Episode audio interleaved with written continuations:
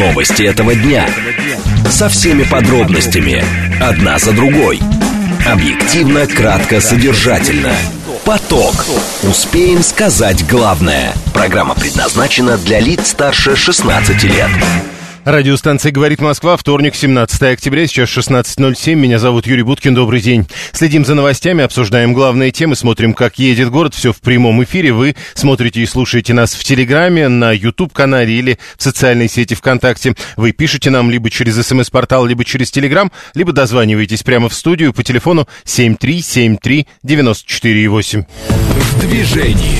Город едет сегодня сложнее, чем вчера. Вчера в это время, конечно, не было 4 баллов, сейчас есть 4 балла. Нам обещают и в 5 вечера, 6 баллов в 6 вечера и 7-бальные пробки в районе 7 вечера. Обращу внимание на главные пробки э, этого часа. Э, это внешний МКАД перед Ленинградкой, это э, внешнее третье транспортное кольцо, начиная от улицы Гаврикова, то есть от Сокольников и примерно до Беговой, и Садовое кольцо. Сегодня тоже внешнее Садовое кольцо, оно останавливается или замедляется где-то в районе Таганки и так до Маяковской, без особых просветлений. Слушать. Думать. Знать. Говорит Москва. 94 и 8 FM. Эм. Поток. Новости этого дня.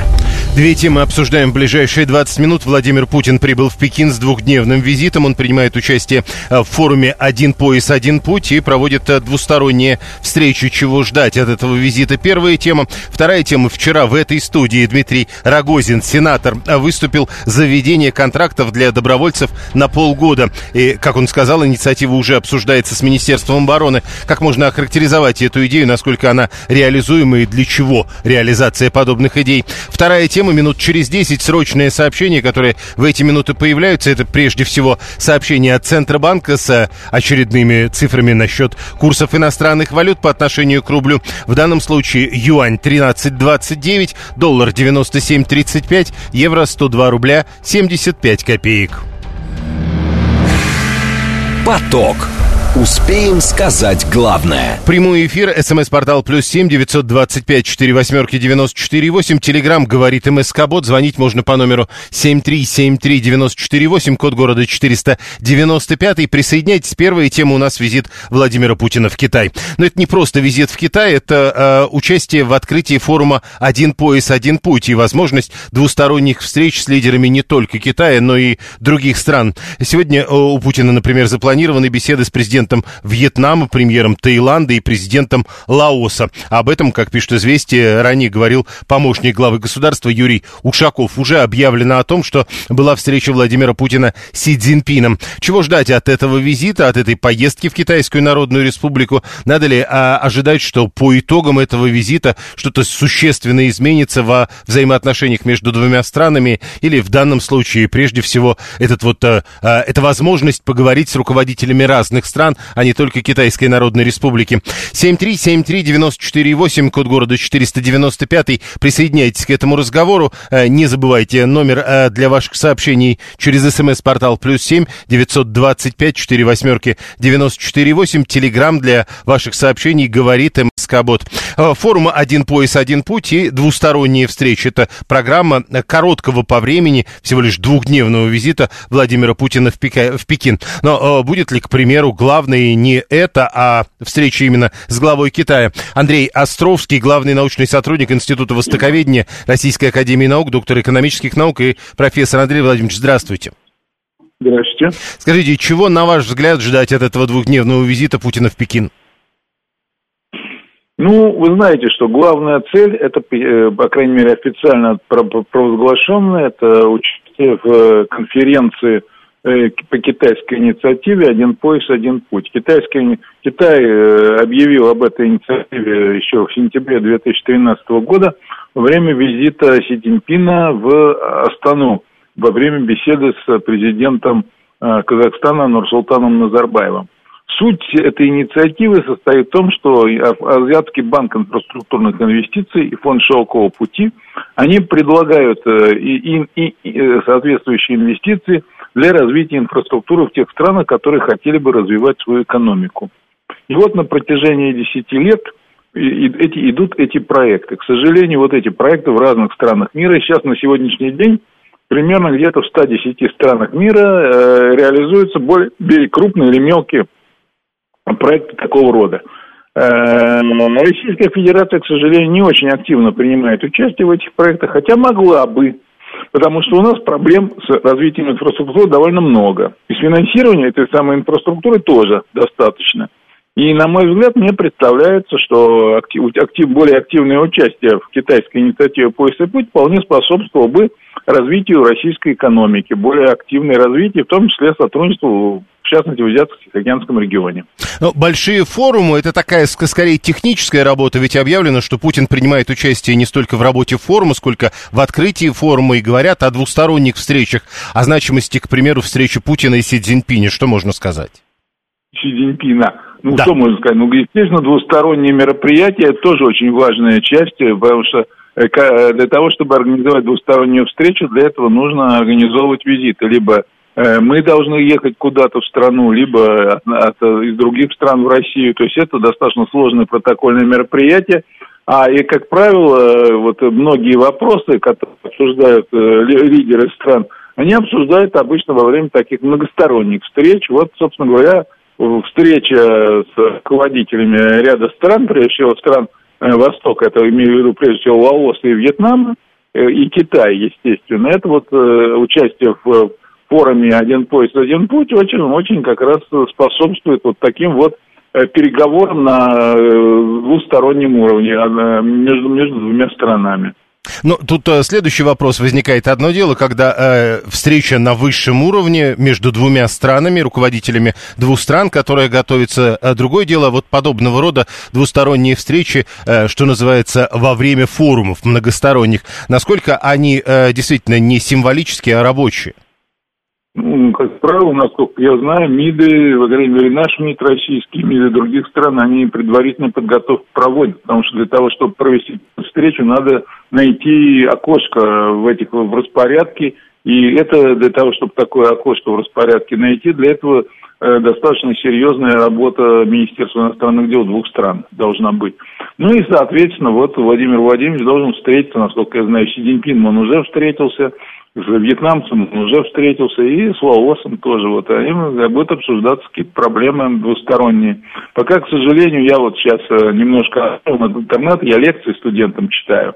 Вот, ну, сейчас вернусь домой, посмотрю, вникну в тему вот завтра я буду выступать э, в ряде, на ряде телестанций, телестудий, вот и буду более подробно смогу что-то рассказать на эту тему. Э, еще по поводу символических вещей. А, обращают внимание, что Путина в аэропорту в Китае Си Цзиньпин не встречал. Это важная деталь?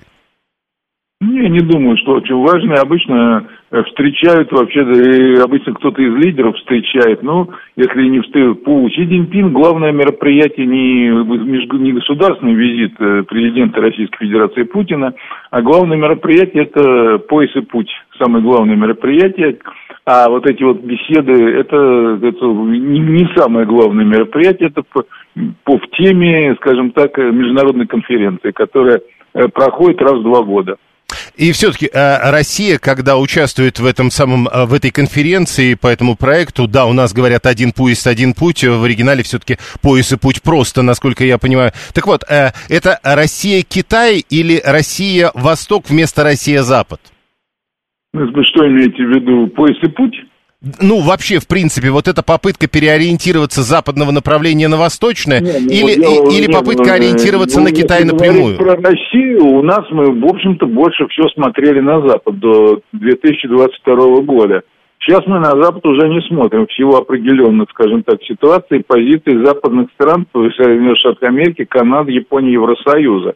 То есть у нас позиция все-таки надо ориентироваться на Китай. А мы на Китай ориентировались не очень, потому что если мы возьмем даже объем внешней торговли, допустим, Россия со, с Китаем, у нас объем внешней торговли где-то был, ну, чуть больше 100 миллиардов долларов.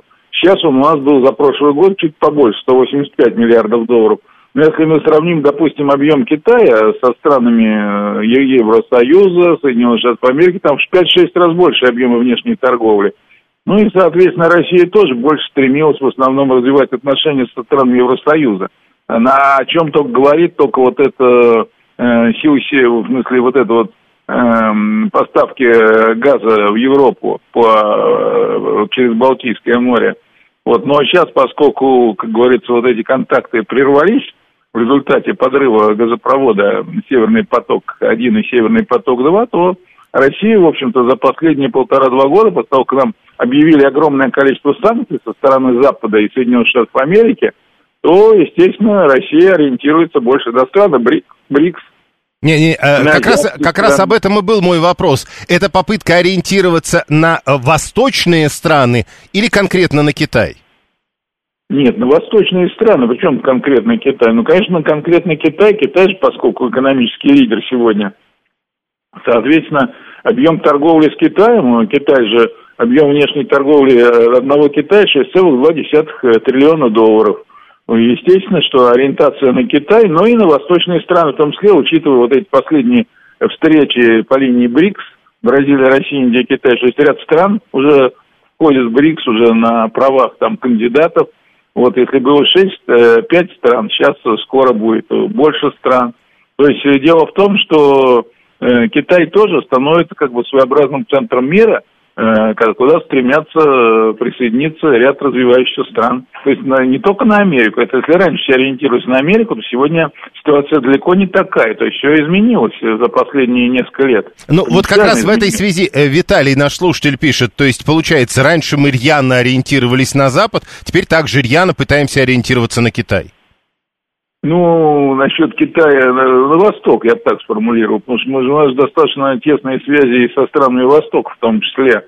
Вот, но на Китай мы, конечно, ориентируемся, потому что я бы считал, что если исходить из результатов экономического развития за последние там 10 лет, Конечно, у Китая больше успехов, чем у Запада в этом плане, существенно больше. Но мы ориентировались на Запад, вы знаете. Мы все шли на Запад, деньги мы складывали на Запад, все, все туда несли, и в Америку, и в Европу. А что сейчас кончилось? Сейчас э, вот эти капиталы, которые мы туда вывезли на Запад, э, причем капиталы не только частных, отдельных, так сказать, предпринимателей, но и капиталы государственные, вот эти средства, э, мы тоже оказались на Западе, оказались заблокированы. Возникает вопрос, а чем мы туда стремились? Почему мы не держали деньги у себя в своей собственной кубышке?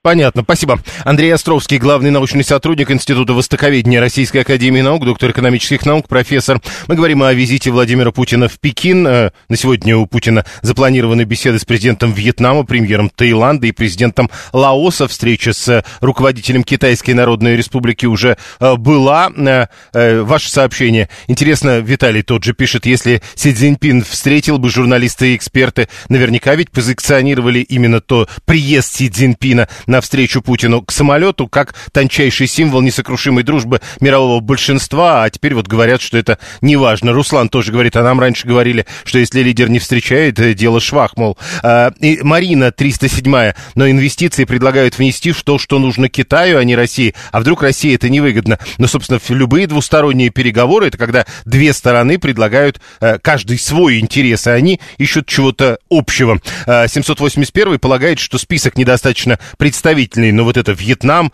Таиланд, Лаос, он говорит, ну а что, следующая остановка Папуа, Новая Гвинея, вам кажется, что это не существенные страны? А, вы бы посмотрели 781, к примеру, на количество населения Вьетнама. Внимание! Говорит Москва. 94 и 8 FM.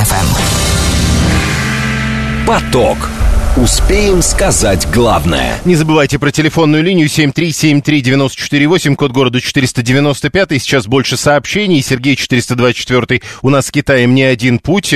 Ему так не нравится. Перспективы, говорит, не очень, боже, упаси до такого докатиться. Лучше, с точки зрения Сергея, помириться с Западом. А Леша 792 э, въехал в центр Москвы и, говорит, э, давно не въезжал, почти до трешки, навигация не работает. Игорь 580 пишет, может, в 2013 году лозунг один пояс, один путь и был актуальным в связи с всеобщей глобализацией, а теперь, наверное, это путь в никуда. А, с точки зрения Игоря. А, следующая тема. Вчера в этой студии был Дмитрий Рогозин уже в качестве сенатора, и, среди прочего, он а, выступил с идеей вводить контракты для добровольцев полугодовые и рассказал, что инициатива обсуждается с Министерством обороны. Контракты такие – в зоне специальной военной операции, по его словам, э, могут быть востребованы среди мужчин в возрасте от 40 до 50 лет, и это позволит избежать, по словам Рогозина, новой волны мобилизации. Александр Перенджиев, военный эксперт, а, он должен к нам присоединиться прямо сейчас, военный эксперт, доцент кафедры политического анализа и социально-психологических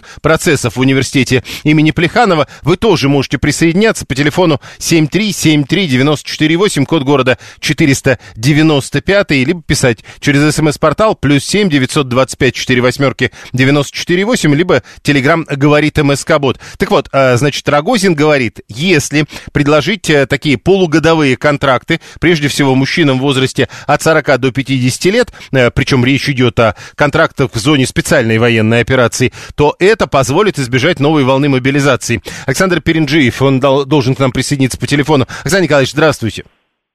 Здравствуйте. А, я хотел спросить вас по поводу этой истории, этой идеи Рогозина насчет контрактов, добровольческих контрактов на полгода. Он говорит, что э, это позволило бы избежать новой волны мобилизации. Если говорить о такой новой волне, на ваш взгляд, вообще, она насколько перспективна, насколько близка такая перспектива? Но дело в том, что я думаю, что эта перспектива не близка.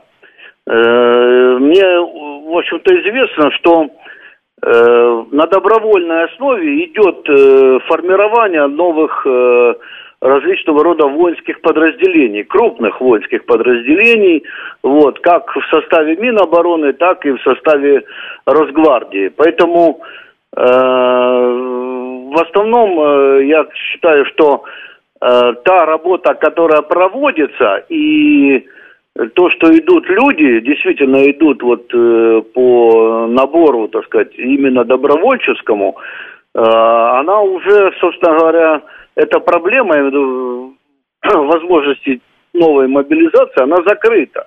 Mm-hmm. Вот. И э, просто эта работа, она не афишируется. Хотя как не афишируется? Ну, вы видите все эти э, идут реклама, да, там вот прочее. Но, Но вот помимо... смотрите, ага. Рогозин ведь говорит о чем? Э, то есть одно дело контракты, э, формулировка до конца специальной военной операции. Другое дело контракт с э, фиксированным временем. И тогда действительно, как э, логика Рогозина, добровольцев должно быть больше. Разве это не так? Я думаю, что с логикой Рогозина я бы лично согласился, потому что одно дело подписывать контракт на неопределенный срок, вот, э, в общем-то говоря, это как бы, ну, есть люди, которые понят, по понятным причинам, я думаю, для всех хотели бы, ну, как-то выстраивать свой жизненный план, да, ведь э, в данном случае Э, одно дело, так сказать, не с ясными, так сказать, э, перспективами контракта, а когда понятно, что вот э, полгода ты вот действительно, как говорится, отдаешь и долг родине, и защищаешь отечество, вот, а после ты можешь через полгода, в общем-то, уже, уже строить какие-то планы после этих полгода, да, вот, поэтому я думаю, что логика здесь вполне такая понятная, и действительно такие люди найдутся, вот в чем дело, и, скорее всего, немало.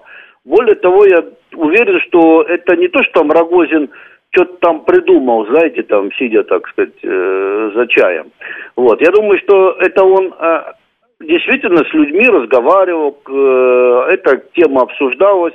Вспоминаем то, что Рогозин сам находился в зоне специальной военной операции – вот. И я думаю, что это э, вот то, что он выдал, да, это результат э, многих, так сказать, э, коммуникаций непосредственно с людьми на разных уровнях, да, вот, и именно как раз касается вот этих добровольцев, которые как раз и высказывали подобное мнение. А почему а, это могут говорить добровольцы, я а, логически понять могу. Но с другой стороны, а зачем в зоне специальной военной операции люди, которые приходят туда на, фик... на полгода совсем ненадолго?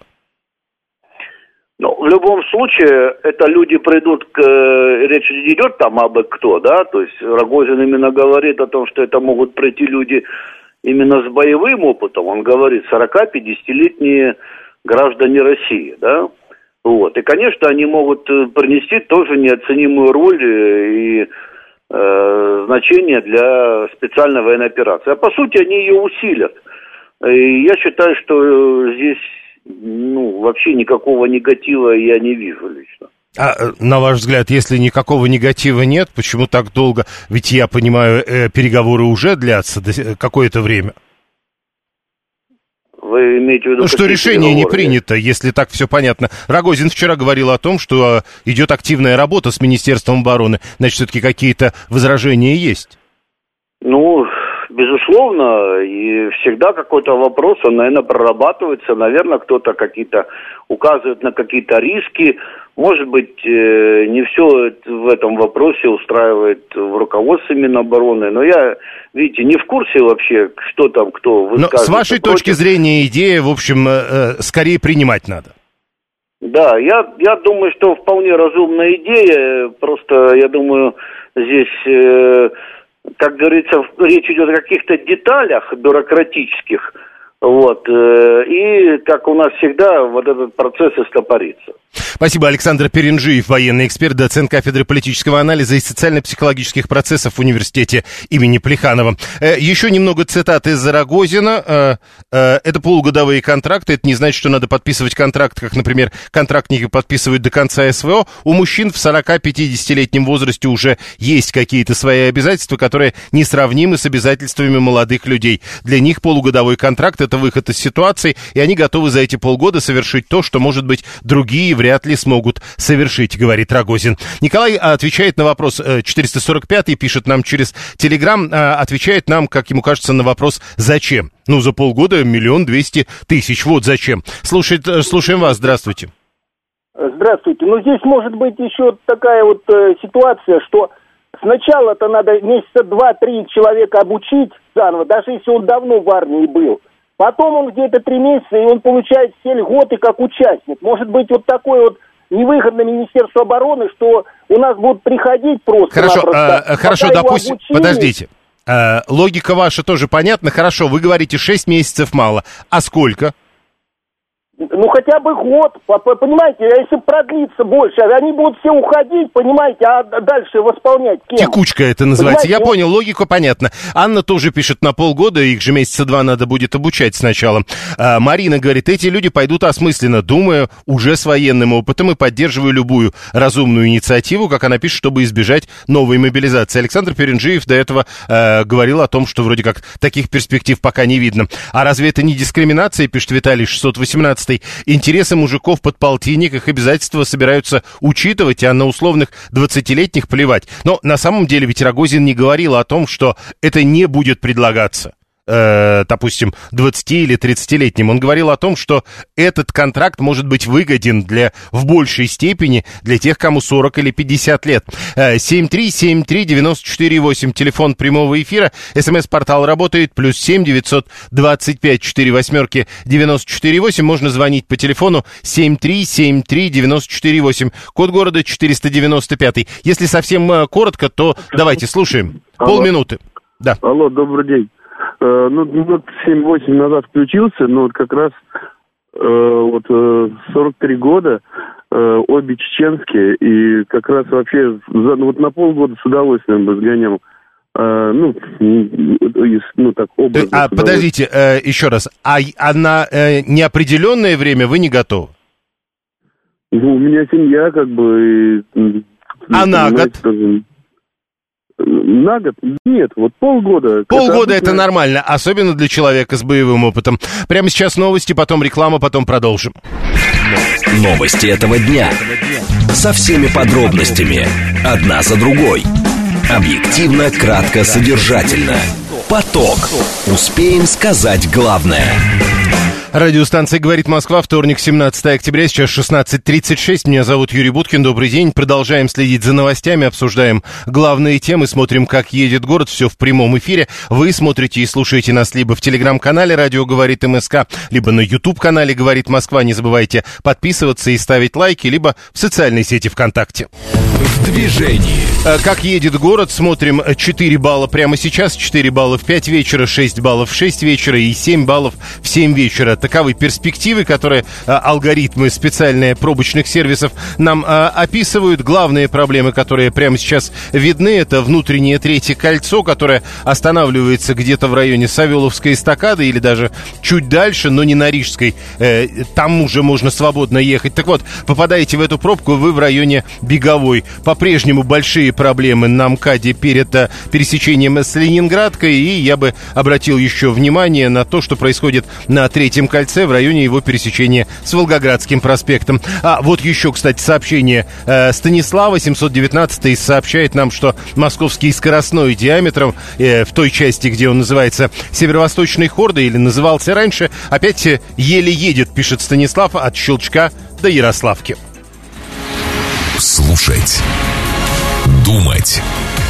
Знать. Говорит Москва. 94 и 8 FM. Эм. Поток. Новости этого дня. Две темы обсуждаем в ближайшие 20 минут. Минфин предложил повысить минимальную цену на водку, причем довольно существенно. Э, зачем это повышение? Первая тема. А вторая тема. Продажи машин с пробегом в сентябре выросли э, по сравнению с предыдущим годом на 11%. Так как этот э, рынок не особо пополняемый, откуда этот рост? Может быть, люди стали чаще отказываться от автомобиля? В принципе, разговор на эту тему минут через 10. Срочные сообщения, которые в эти минуты появляются появляются. Э, Дума одобрила в первом чтении индексацию акцизов на разные виды алкоголя, на табак, на НДПИ, э, на газ с августа 2024 года. Причем там именно на несколько лет вперед с индексацией в 25 и 26 э, годах. При этом применение российского индекса по нефтяным налогам Дума все-таки перенесла на 2025 год. Это из срочных сообщений, которые в эти минуты появляются. Следите следим за этим. И вот еще. США, э, РИА Новости пишут, США ввели экспортные ограничения для 13 китайских компаний за действия против интересов американской национальной безопасности. Тут пока без подробностей ждем в ближайших новостях. Поток. Успеем сказать главное. Ваши сообщения приходят на смс-портал плюс семь девятьсот двадцать пять четыре восьмерки девяносто четыре восемь или через телеграм, если пишете, говорит МСК-бот. Вот Иван 175 через телеграм нам как раз написал, а Пятницкое шоссе от Митина стоит. Теперь 13 обратил внимание на звонок, который у нас буквально перед новостями был в эфире. 43 года, опыт двух чеченских. 13 быстро посчитал, э, как-то не очень получается, э, ну, учитывая, что первая чеченская это по-моему, 29 лет назад, то от 43 отнять 29, и тогда действительно получается мало. Но, может быть. 13 в общем, засомневался. Еще э, Игорь 580 э, возвращаясь к истории, которую мы обсуждали до этого насчет контрактов, это может стать существенной прибавкой к будущей пенсии, полагает он. Ну, ладно, первая тема, которую мы обсуждаем в этой получасовке, это повышение минимальных цен на водку. А параллельно, еще раз напомню, приходит сообщение о том, как депутаты э, рассматривают и пересматривают в большую сторону э, дополнительные надбавки на алкоголь, табак и многое другое. Э, минимальную цену на водку чиновники предлагают довольно существенно э, она должна вырасти. Сейчас 229 рублей минимальная стоимость бутылки водки, полулитровой бутылки водки, это тоже важно. А, то есть дешевле этого официально водку в России продавать нельзя. Минфин предлагает, чтобы эти 229 превратились сразу в 299 рублей. А, согласно проекту приказа, а, на аналогичный объем для бренди и рома с 1 января а, предлагается установить цену уже в 403 рубля, а коньяк, минимальная цена, должна должна быть 556 рублей. Вообще, на самом деле, это давняя уже история. 14 лет в России устанавливают эти минимальные цены как меру борьбы с рынком контрафактного алкоголя. Э, и вот вопрос. Если так существенно собираются повышать нижний порог стоимости, это что, э, рынок контрафактного алкоголя сильно вырос? Или как? Или наоборот, сильно маленький? Вадим Дробис, директор Центра исследований федерального или регионального рынков алкоголя «Цифра». Вадим Иосифович, здравствуйте. Да, добрый день. На ваш взгляд, зачем столь существенное повышение? Как кажется, 229, э, которое переходит сразу в 299, это э, серьезный рост. Нет, это не 229, а сегодня минимальная цена водки, если вы говорите про водку, я так понимаю, да, то минимальная цена водки 281 рубль, а планируется 299. Поэтому, ну, 17-20 рублей это не просто несущественно, это не заметят даже самые бедные. Э, на самом деле рынок легальной водки достаточно стабилен уже лет 7-8 с тех пор, как в легальной рознице ввели систему контроля, э, автоматизированную систему ЕГАИС.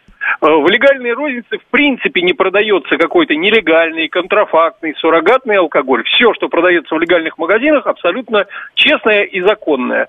Э, минимальная цена, да, действительно, она высоковата для значительной части населения, ну, например, которая зарабатывает менее 20 тысяч рублей в месяц. Конечно, для них это неподъемно, и эти люди покупают нелегально суррогатную продукцию в нелегальных магазинах.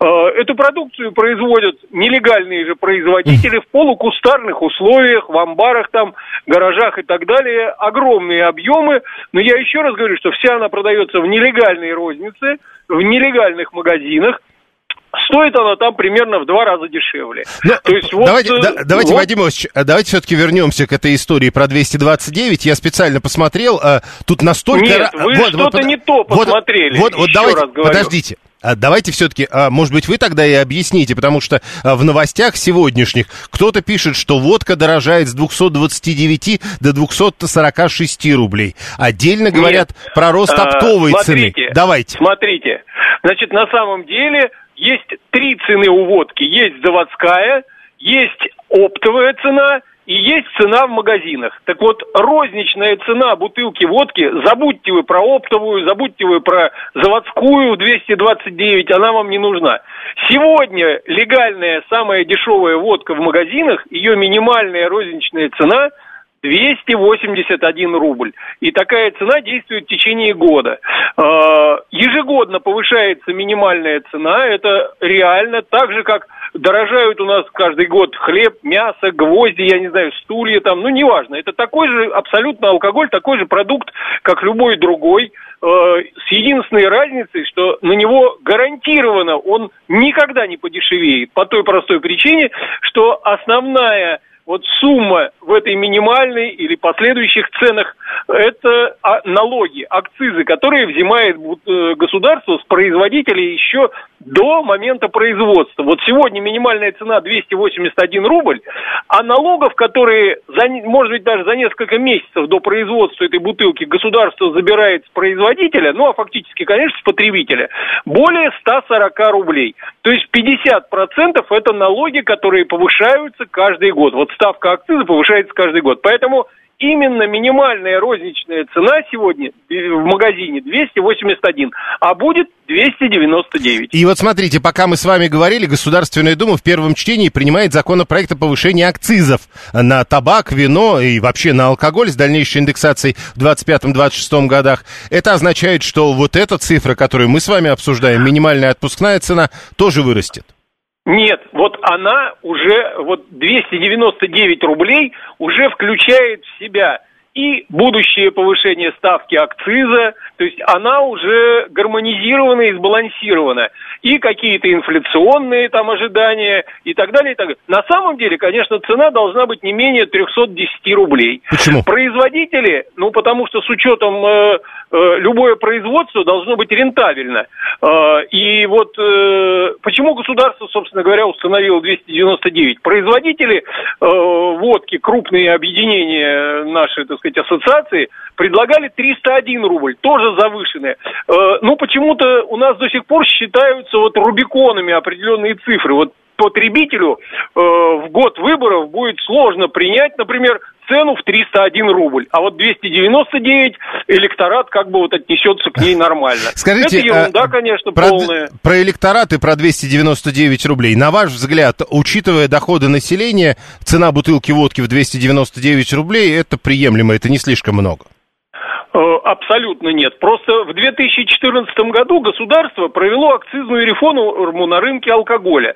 Алкоголь там вот за 12-14 годы резко подорожал. А, и в результате этого все население, ну, условно говоря, пьющее водку или крепкий алкоголь, разделено было, еще вот это прошло фактически, считайте, 7-8 лет назад, разделено было на две большие группы. Одни с тех пор пьют только легальную водку и легальный крепкий алкоголь, а другие, это, ну, наверное, миллионов там 15-17 граждан с низкими зарплатами пьют только нелегальную водку, которая стоит нелегальной улице 150 рублей. Поэтому им вообще все равно, сколько стоит легальная продукция, а для тех, кто остался в легальной э, скажем так, в легальном секторе, это люди с зарплатами, ну, точно выше 25 тысяч рублей в месяц, и эти люди вполне потянут э, ну, в среднем, условно говоря, понятно, как средняя температура по больнице, в среднем мужчина выпивает средний российский, э, одну бутылку водки в неделю или четыре бутылки водки в месяц. Ну вот, грубо говоря, если одна бутылка подорожает там на 20 меньше даже рублей, то его затраты в месяц на водку, э, на четыре бутылки его законные – это плюс 80 рублей в месяц, там 78. А, ну, не столь существенно. А, Вадим Ильич, э, вопросы наших слушателей и ваши короткие комментарии, если можно. Сразу да. несколько человек, естественно, как, когда каждый раз мы обсуждаем цены на алкоголь, точнее их рост, кто-нибудь да напишет, ну, значит, будут больше гнать самогона. На ваш взгляд, перспективы такие есть? Нет таких перспектив. Ну, представьте себе, ну, я еще раз говорю, что рост затрат в среднем на 100 рублей на 4 бутылки водки. Ну, есть повод гнать самогон, как вы считаете? Ну, да, дороже покупать все это нет, хозяйство. Нет, нет, нет. Не, нет такого снижения у нас уровня доходов, которые бы не позволили потратить на любимые 4 бутылки водки плюс 100 рублей. Угу. И, и еще одно. Э, тут у нас обычно вспоминают, как хорошо было в советские э, времена. И вот в данный момент Константин 247 пишет, что в СССР бутылка водки стоила рубль 80. Так как я этого не ну, застал за свои 50 было, людей. Было, это когда было? Это, это было очень давно, это было в 70-е, там, в начале 70-х. А в начале 80-х она стоила там э, около там 4-5 рублей. При этом бутылка вина стоила рубль, а при этом квартплата за двухкомнатную квартиру со всеми ЖКХ, телефонами стоила 4 рубля одна бутылка водки. А сегодня ЖКХ и все остальное это 30 бутылок водки. Вот такая вот Спасибо.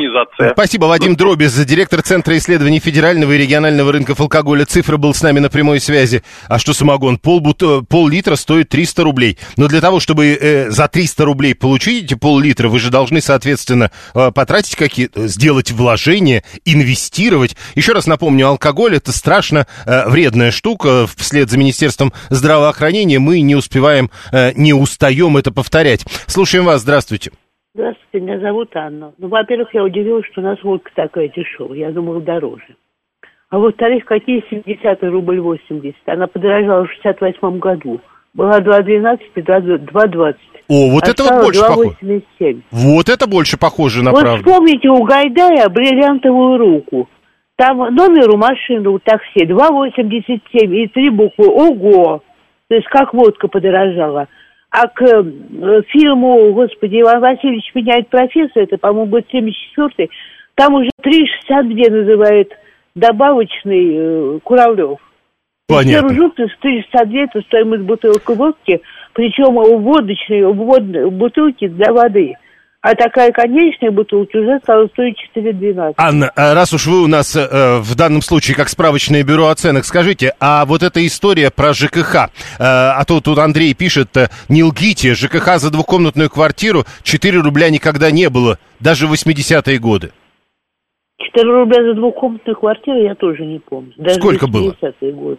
Было больше. А, вы, тогда ладно. Вот я как раз это и имел в виду. Водка 4,70 и 5,30, пишет 422. А, очень многие вспоминают эти самые ОГО и 2,87. А, дальше. А, значит, э, сейчас я еще... Ну и, конечно, 3,62.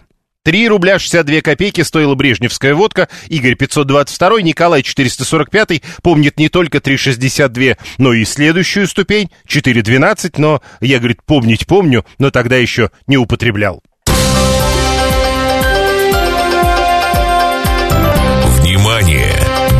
Говорит Москва. 94 и 8 FM. Эм. Поток. Успеем сказать главное. Э, бензин будет дорожать, водка будет дорожать, не покататься, не поваляться. Э, вот так описывает наши перспективы 530-й. Вот насчет не покататься, это отдельная история, потому что сегодня пришли сообщения. По данным агентства «Автостат», э, продажи машин с пробегом в сентябре в, соответственно, Российской Федерации выросли по сравнению с прошлым годом сразу на 11%. В общей сложности в стране купили почти 510 тысяч подержанных автомобилей. Как вы понимаете, подержанные автомобили не привозят. Откуда-то они не приезжают. С одной стороны, с другой стороны, их никто новых не производит. Поэтому, если продажи машин с пробегом выросли, это значит, люди, у которых такие машины есть, стали чаще принимать решение эти машины продавать. Как это э, можно объяснить? Откуда этот рост? Может быть, люди просто стали чаще отказываться от автомобиля? Э, Дмитрий Попов, автоэксперт. Дмитрий Владимирович, здравствуйте. Добрый день. Итак, а с вашей точки зрения, почему продажи машин с пробегом выросли сразу по сравнению с прошлым годом на 11%? Может быть, люди стали избавляться от машин в принципе? Нет, я бы сильно удивился, если бы они не выросли на самом деле. Это все отображение не отношения к автомобилю, а общей экономической ситуации в стране. Посмотрите, как подпрыгнули цены на автомобили, и посмотрите, так. какая стала ситуация на новые, и как, какая стала ситуация с курсами валют у нас. И, и, вот, люди... и, тогда, и тогда зачем продавать, э, пусть э, недорогой, сейчас, но сейчас. свой автомобиль уже? Не-не-не, смотрите, не, не э, зачем тогда продавать, а э, копил денег, на, нацеливался на то, чтобы купить новый, на замену тому старому, совсем старому, который есть. Но в результате сложившейся ситуации денежек не хватило и пошел выбирать поновее, но бэушный, понимаете? Да, да вот но, но это, э, это про спрос, а предложение это откуда выросло? И предложение оттуда же. Э, обновление автомобилей народ побежал э, искать хоть что-то купить, понимаете, в деньги вложить. Потому что у нас огромное количество людей живет, кстати, вот в такой парадигме я живу. Я покупаю автомобиль, выкатываю его до смертоносного состояния 5 лет, э, заканчивается у меня какой-то кредит, и я его продаю по не очень большой цене для того, чтобы обновить парк. И у меня впервые в сложившейся ситуации возникла история, когда я смотрю на приобретение бэушного, но получше автомобиля по марке модели, чем то, что у меня сейчас. Поэтому э, нестабильность экономической ситуации ведет людей к тому, чтобы они свои обесценивающиеся сбережения вложили хоть в какой-нибудь чуть более новый автомобиль. Так, Эта э... история была в 90-е годы у нас. Вот как раз в этой связи я хотел еще вот одну вещь уточнить. Тут ведь говорят про покупку подержанных автомобилей, а подержанными автомобилями тоже, кстати, бывают и автомобили, которые везут из-за границы. Или это не так вот в этой статистике? Подержанные в России или подержанные в Японии тоже? Там, посмотрите, там модельный ряд очень характерный. Там Toyota, там Kia, там Hyundai в этой статистике, там Nissan. То есть все то, что лепилось на территории Российской Федерации. То есть все по... то, что, то, что, то, что на территории России. То, что раньше называлось БУ автомобили из Японии, Германии и так далее, это вот поддержанные автомобили на нашем рынке?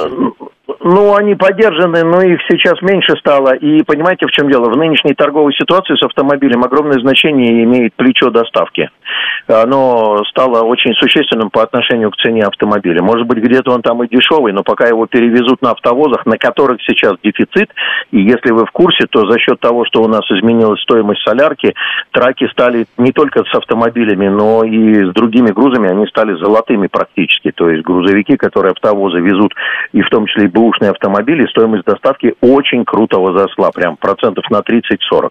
И поэтому такая себе история, это спорная. Я а, думаю, что ну это и, на территории России. И все-таки нач... Э, вернемся к тому, с чего начинали. Вот Максим 364 пишет, я продал автомобиль, каршеринг, такси, метро, трамвай, все меня устраивает, есть только проблема на дачу добираться. Но вот а, таких людей не стало больше? Э, их и будет становиться больше, потому что государство прилагает усилия. Их тоже, это другая история совсем. Государство прилагает усилия к тому, чтобы человек э, отказывался от личного автомобиля как средство передвижения, понимаете? э, мы же делаем платные парковки, мы внедряем всякие запретительные меры, э, пошлины, налоги, штрафы и так далее. Мы всячески убеждаем человека о том, что нужно пересесть на городской пассажирский транспорт, на метро, и автомобиль в этом случае вытесняется за пределы городской черты. Активными пользователями автомобиля являются такие ездаки, как я, которые на дачу с дачи, а еще автопутешествие, культурно-досуговая цель, съездить в ближайший регион, посмотреть нас, вот это Но, вот агитирует. погодите, А пользование внутри города уходит. Но погодите, а разве автовладелец это не э, возможность для государства заработать? Ой, нет, это, это такая себе история, на самом деле. На, на настоящий момент государство прилагает всяческие усилия и в региональной транспортной политике на то, чтобы внутри города горожане отказывались от использования личного автомобиля. Дело в том, что пропускная способность уличной дорожной сети не бесконечная, и все то, что э, государство не заработает на э, автовладельце как на пользователе личного автомобиля, оно заработает на нем как на пассажире городского пассажирского транспорта, понимаете? Но разве А городской пассажирский... с этой концепцией, он будет платить за платную парковку. Но разве городской пассажирский транспорт не убыточен? Как кажется, об этом говорят уже как о решенной истории. Ну, тем не менее, тем не менее, мы же говорим не об общей, об, об общей убыточности, а мы говорим о том, насколько компенсируют э, дополученные деньги э, на перевозки пассажира. Еще раз, главное сейчас в политике транспортной внутри мегаполиса или внутри городской агломерации это высадить человека с личного автомобиля в городской пассажирский транспорт. И это в том числе работает и многих заставляет отказываться от автомобиля, от автомобиля едет на автобусе, на велосипеде, там еще на чем-то, средстве индивидуальной мобильности, смотрит и стоит его автомобиль целую неделю под окнами. А зачем я буду, давайте я его продам. Но это не про меня, потому что я автопутешественник. Спасибо, Дмитрий Попов, автоэксперт, был с нами на прямой связи. А, у меня все подступы к дому завалены машинами, их все больше и больше, пишет Алла 24 Ну, значит, у вас неудачный в этом смысле район, она из северного Тушина. Дороги будут стоять, ведь строят огромные человеники, а дороги остаются те же, пишет э, Михаил 188 Ну уж давайте все-таки, дорог строят тоже довольно много. Владислав 408 если бы мне не нужен был по работе автомобиль, я бы продал его давно. Его содержание становится дорого, невыгодно, а общественный транспорт в Москве хорошо работает, и на нем часто быстрее добираться. Николай говорит о том, что э, не проблема все-таки купить машину, даже с, э, которую привезут которая поддержанная там, за границей, стоимость доставки в конечной цене автомобиля всего несколько процентов, так что рост доставки не сильно повлияет на конечную цену. И вот э, Сергей 743, кстати, пишет, железнодорожная доставка из Владивостока в Москву это 140 тысяч рублей. 7373948, прошу вас. Добрый день, Леонид, Москва. Ну, Юрий, если помните, еще года три назад мы с вами говорили на похожую тему. Я вам говорил, что автомобиль станет роскошью для привилегированных слоев э, населения. Это неизбежная политика всех государств, не только наша. В мегаполисах особенно. И, собственно, вот мы видим потихонечку, что так и становится. И дальше только очень богатые люди смогут позволить себе автомобиль. Дальше когда? Ну, я думаю, еще года 3-5, и уже совсем будет э, мало людей, которые захотят купить Что себе автомобиль. Учитывая, что те, мы в прошлый кого- раз с вами говорили несколько лет назад, как-то не сильно Ну, ситуация оно- изменилась. Нас, нас немножко затормозила пандемия э, в этом смысле, но динамика все равно такая, и никуда от этого не деться. Никуда не денешься, я понял. А, Катя а, решила купить БУ Audi Q7. У меня, говорит, Q5 готова была миллионов на 7. А там 11. Извините, поезжу на Q5 еще. А 960 говорит, а я людей просто боюсь, поэтому свой автомобиль не продам. Михаил 188. Если у вас семья и дача, автомобиль просто необходим. Это тот самый, который про человейники нам написал. Ну и Константин 247. У меня 11-летний Тигуан, 2 литра, турбо, полный привод, автомат, 130 тысяч пробега. Продать его могу мини, максимум за э, э, 1900, 1900 или 1 миллион рублей. Что-то новое, похожее китайское, стоит 4 миллиона. А где мне взять 3? Далее новости.